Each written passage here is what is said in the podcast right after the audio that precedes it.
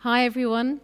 It's really good to be able to be with you today and share God's word with you, uh, no matter where you are. Uh, as, a, as a mom and as a parent, I guess you can normally find me bemoaning technology a little bit as we totally spend too much time on it. But in these circumstances and in the days that we find ourselves in, I guess I've definitely found a, a, brand new thankfulness for it. And I can see now that it, it does have its uses. Um, and my children, of course, are feeling totally vindicated now in that. And this is going to come back and bite me during the week, I'm sure. But we are continuing on today with our Lenten series, Cross Examination, as Rob has already said. And I hope some of you have this Lenten booklet that we've put together to share with you as we roll out this series. We are doing week four and five together this week. This series is looking at the words spoken to Jesus around the cross. And up until now, through the last few weeks, we've heard from passers by, we've heard from soldiers, we've heard from the chief priests, and today it is the turn of the two criminals who were crucified on either side of Jesus on the day he was crucified. We're not really given much information about these men. Crucifixion was usually a punishment that was reserved for those who were non Romans, non Roman citizens, and it was also a punishment reserved for treason. And as they are quite often referred to as thieves, these two men, it's more likely they were probably members of some sort of liberation minded gang that harassed and robbed Roman occupiers. Although some translations do refer to them as rebels or revolutionaries. The Gospels usually mention names, but here we're not really told anything personal about these men. But how they speak to Jesus really represents two very stark choices to defy Jesus and be separated from God or to love and trust Jesus and be with him forever. So these are the words of these men that are recorded in Luke 23 39 to 42. One of the criminals who hung there hurled insults at him. Aren't you the Christ? Save yourself and us. But the other criminal rebuked him. Don't you fear God, he said since you are under the same sentence, we are punished justly, for we are getting what our deeds deserve. But this man has done no wrong. Then he said, Jesus, remember me when you come into your kingdom. Jesus answered him, I tell you the truth. Today you will be with me in paradise. Now, there has been a running theme through each week as we look at what is said to Jesus. It's this shout of save yourself, this constant inciting of the demeaning of Jesus, this mocking tone.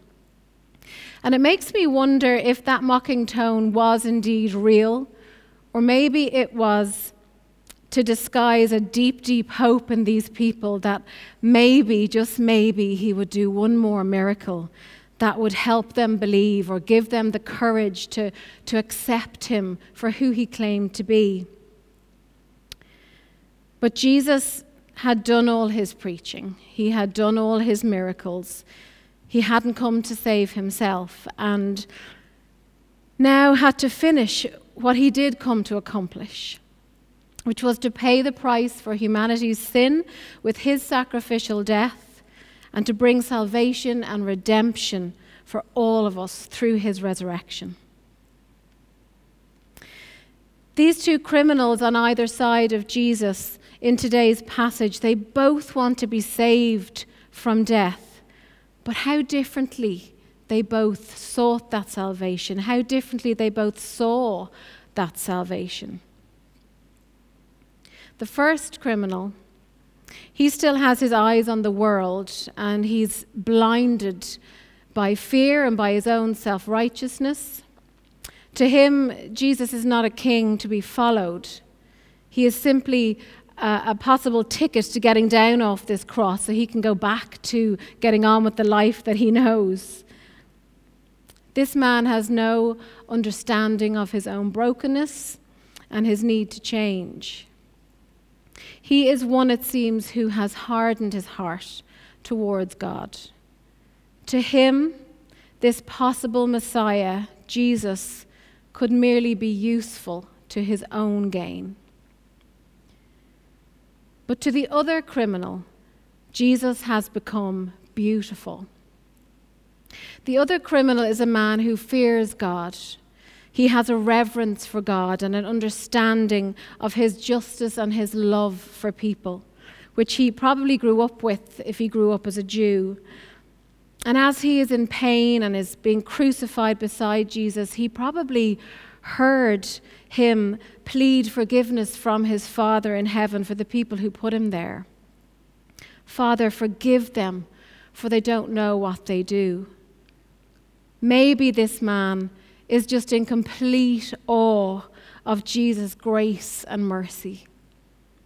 And his gaze is now shifted from the world his gaze is shifted towards the kingdom of God. He is beginning to see beyond the seen into the unseen. He acknowledges his own sin. And he is able to, to measure it against the righteousness and the innocence of Jesus. Remember, he said, This man has done nothing wrong. And he's filled with remorse and confession, which ultimately brings about his surrender and salvation. And this is just such an amazing testimony to the power of God's grace in our lives. Even in his suffering, this man's plea is not to come down from the cross, to be saved from the cross.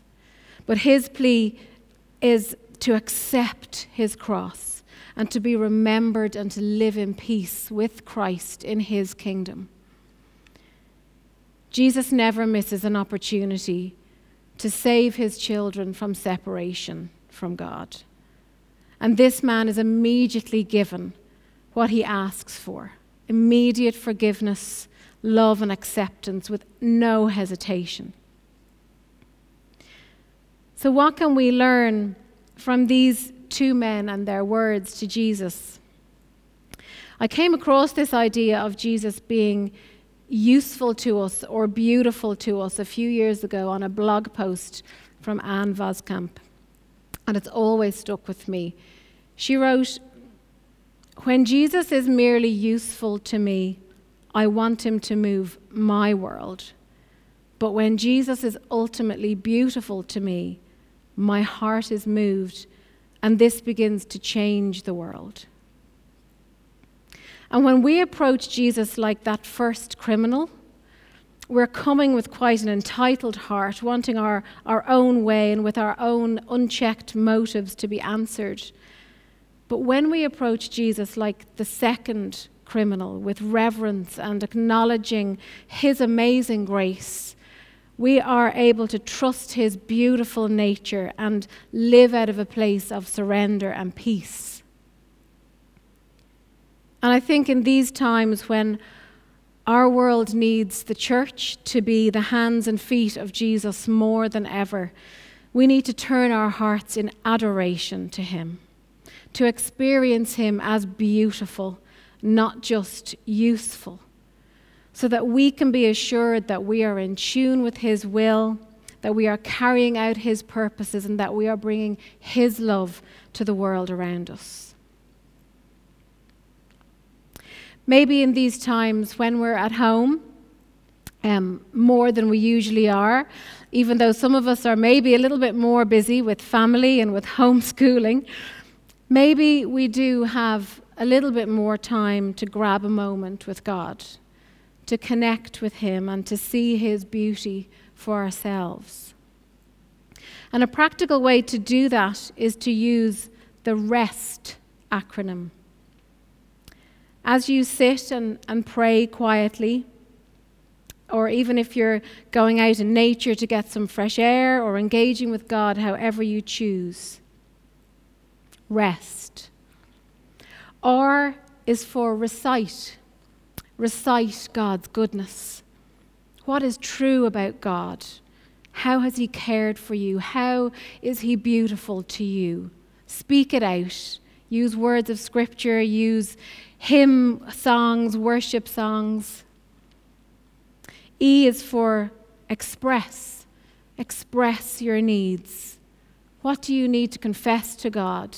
What do you need from Him at this time? S is for seek. Seek His stillness. Pause and be still and become aware of His presence, His peace, and His guidance. And T is for trust. Trust in His faithfulness. Give Him your burdens and declare your trust for Him. Cast your cares on the Lord, for He will sustain you. So, this is my prayer for us as we go into this next week that we see God as beautiful, not merely useful that we are ones that ask not to be saved from the crosses we bear, but that we are ones who asks God to remember us and to walk with us through these times of uncertainty with our eyes on His kingdom. I pray that we can take time to be still in His presence and give thanks for His love and His forgiveness in our lives, and that by His Holy Spirit, that we will get to share His presence and peace through our lives wherever we are this week. Amen.